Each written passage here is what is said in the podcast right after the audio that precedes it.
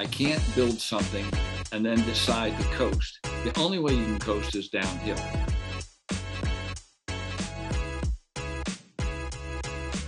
What's up, guys? My name is Tucker Bierman. I'm part owner of Refined Tile and Design, located in Wilmington, North Carolina. We are a multi million dollar small business that is learning and growing as we go. We started the Refining Exchange podcast in order to learn from other small business owners and leaders that have paved the way before us. Well, let's kick this off. I'm excited to talk to you. Obviously, you're going to bring a little bit different perspective, but tell our audience and, and the listeners who John Cain is and a little bit about the business that you've started, specifically the consulting business. Good afternoon, good evening, or whatever. This, this applies to wherever someone is. My name is John Cain. I'm just outside of Cincinnati, Ohio. So solidly in the Midwest. Been in the construction trades for probably um, close to about 35 years some of the work that I did there gave me the opportunity to get involved in total quality management. And that was in the early 90s. So I began to apply total quality management principles to the service industry, which was not really being done at that time. It was all about manufacturing and automobiles and all that, and made some remarkable strides with the company I was working with. So we kind of revolutionized how we listened to the customer and gear the operation to meet those needs. And when we did that, the business literally went through the roof. That success got me, a, a, I won't say notoriety, but it, it brought up a lot of questions from other folks, other contractors that we were doing business with. Can you show us how to do that? And that led to some pretty interesting things. And I started doing consulting on the side, and eventually that door opened to be able to do it full time. Yeah. So that's uh, that's what I do. That's really good. And just to put some some time context to this, when did you start doing that? Hmm, let's see, maybe six years ago. Okay, so you've been doing it six years full time now. Yep. Oh yeah. How many companies to this point? Can you count them? There's probably a dozen that okay. I've worked with because some of them are long-term projects. Yeah. Uh, I'm working with only a small handful right now. One of them a lot because I'm significantly involved in helping them transition from second to third generation. So that's taking yeah. a lot of my time. Let's talk about that um, a little bit. To you, are these are all 12 of these businesses? Are they all in the residential trades? No, they're not. Okay, some are light manufacturing. Uh, okay, strictly commercial industries. Others are in, in the residential trades. Some of them are private entities that are in the tech areas.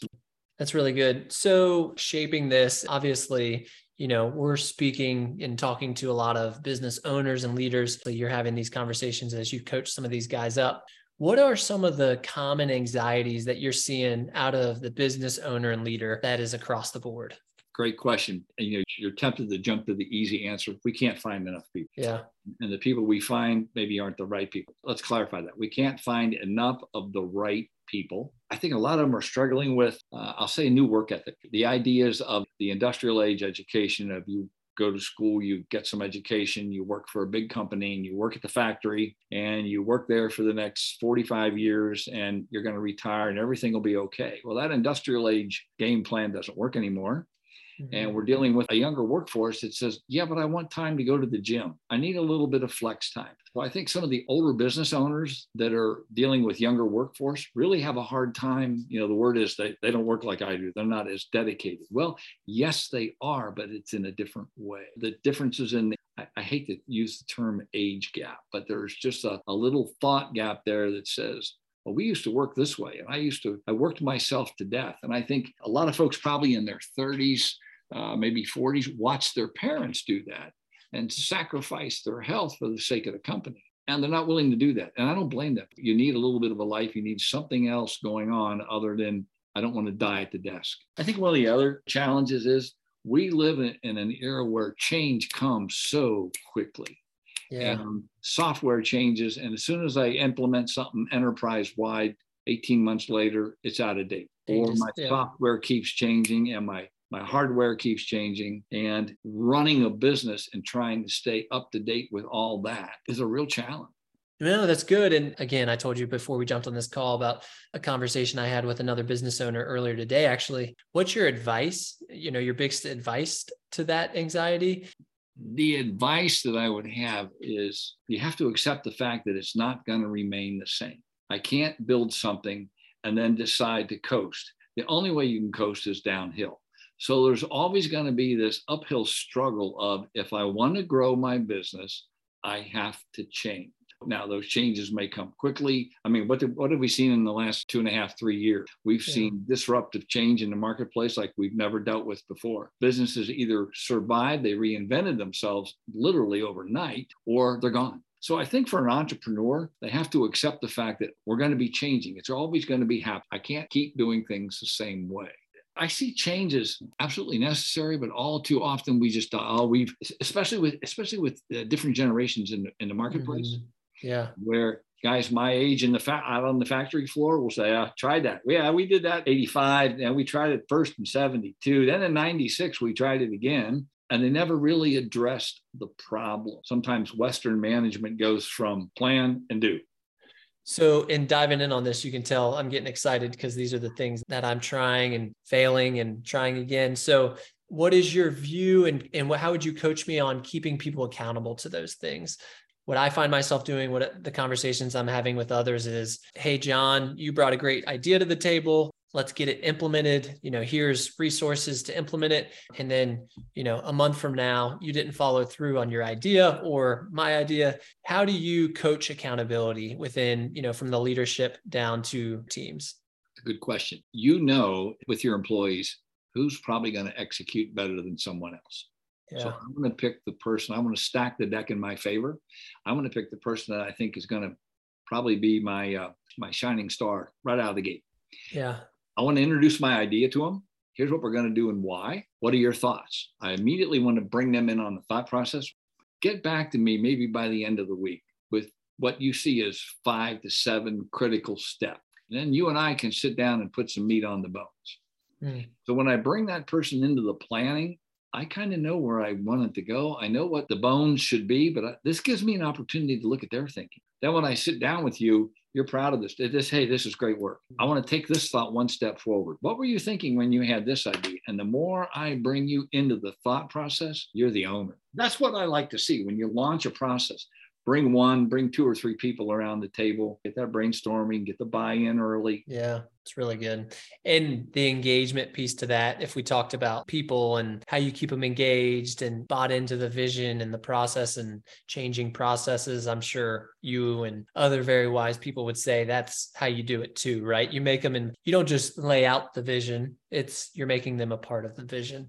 And you're doing it that way, laying it out that way where they can own some things I've learned that as a young leader, right? In the negative way is holding on to too many things. Mm-hmm. John, here's a couple things for you to do. I'm stepping on your toes because you're not doing it the way that I wanted it. Then how do you feel? You feel dejected, not good enough for that task or two and and then you feel kind of worthless to the to the cause so to mm-hmm. speak. Mm-hmm. Taking that a little bit further, and you talk about this kind of new age employee that that we're we're getting to work with and obviously there's so many positives to working to with the new age employee you know thinking outside the box being involved and excited and passionate about things when you're making a difference right? Those are all things that i see from my generation that i'm getting to deal with and be a part of. I will say that the one thing that I'm learning and trying to figure out, and you can help coach me and coach our audience on, is when people hit their capacity, their capacity, you know, to do certain things. I just can't do anything more. I'm I'm to my limit. How do you coach that? How do you change perspective of people that you're trying to just get a little bit to go a little bit further? If someone comes to me and says, John, I, I just I can't handle it. I'm to my limit. There's things falling off my plate. You know, my plate's full. So we hear all these nice terms. I want to sit down and I want to say, all right, let's let's take a look at things. I want to take a look at what all they do and go, hmm, maybe some of these things can be done by someone else. Maybe it's time to add someone to your team. I will tell you that I've come across cases where people will say, I'm to my limit, and that limit is not really their limit. I need a little bit of time to do a little goofing around on the internet today. I was scrolling on my phone and and we know, you know, if I pay somebody eight hours a day, they're not working eight hours. We, we understand these things. But sometimes the limits, pressing me to my limit. I've seen people press to their limit and you can see the tension. The responses are short, they're a little on edge. And as a business owner, you back off a little bit and go, okay. So many variables in this in this kind of thing. That's yeah. the beauty of owning a business, Tucker. There's yeah. Uh, I've seen there's there's pathways to go down, but all too often there's no here. This is exactly the way you do it. Yeah, there's no three easy steps to the finish line, is what you're saying. I was really hoping you'd come on and, and to share those with us so we could all make it. I think to your point, which it all boils down to this, is knowing your people and just understanding I think uh, man management is a term I heard of a famous soccer Premier League soccer coach, Alex Ferguson. They were mm-hmm. like, he was a great man manager. And then touching on that too, my wife sent me a little snippet of, of something she read this morning. To sum it up, it was saying, you know, you're not going to be a great leader if your head is down and you're not either picking up the phone call or engaged with your people. When you're trying to build a sustainable business, getting to a point where you have people around you where you can focus on them and give them life is so important. You hit the nail right on the head. You have got to know those people and the guy that's motivated by two or three pats on the back, excellent, yeah. well done. And the guy that's motivated with, I hate to say the stick, but come on, you can do better. You know, yeah. I, I, know there's more in you than this. Come on. This is this yeah. isn't the limit. There you are I've always been careful to deliver some of those things privately. So I'm not going to encourage the guy in front of the guy that needs to pat on the back. I don't want him walking away thinking he never encourages me like that. All I get a pat on the back. That's because yeah. that's what you need. That's really good. And yeah, I think that was another thing we were talking about in our morning huddle today, which was owners are so scared to pat people on the back because they're worried a lot of times you're going to let off the gas a little bit, you know, you're going to slack a little bit. I'm doing great. I'm going to slow down and really learning to shift your focus obviously the metrics and that that's the accountability but you really gotta this is what i'm learning is you gotta celebrate the wins and encourage those people because that inspires them. That gives value to what they're doing. You know the, the old phrase babies cry for it men die for it. We all want recognition. That's right. In, in some way and we all want it maybe a little differently but it has to be there. You have to celebrate those wins.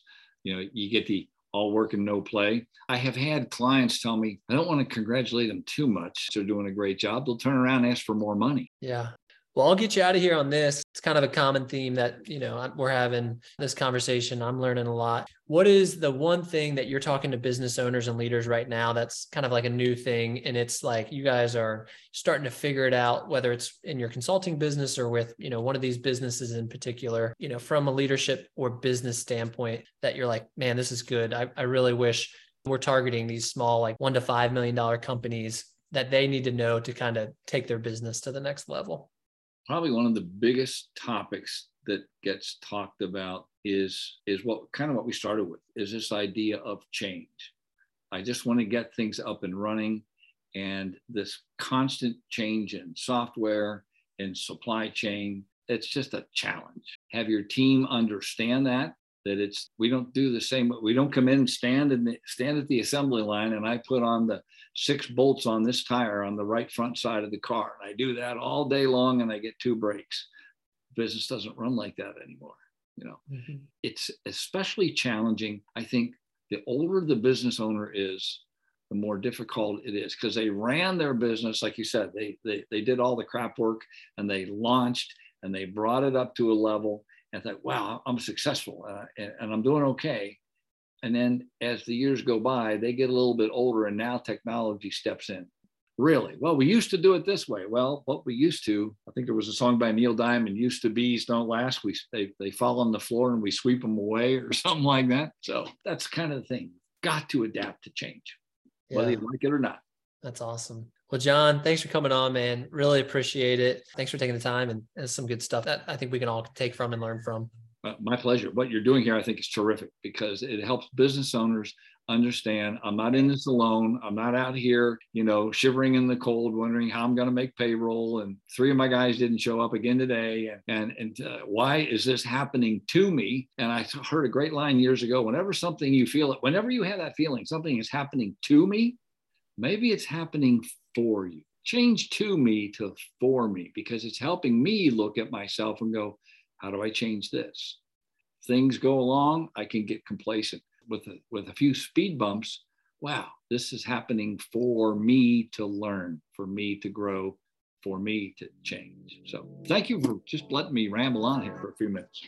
Thanks, John. You're welcome. Take care.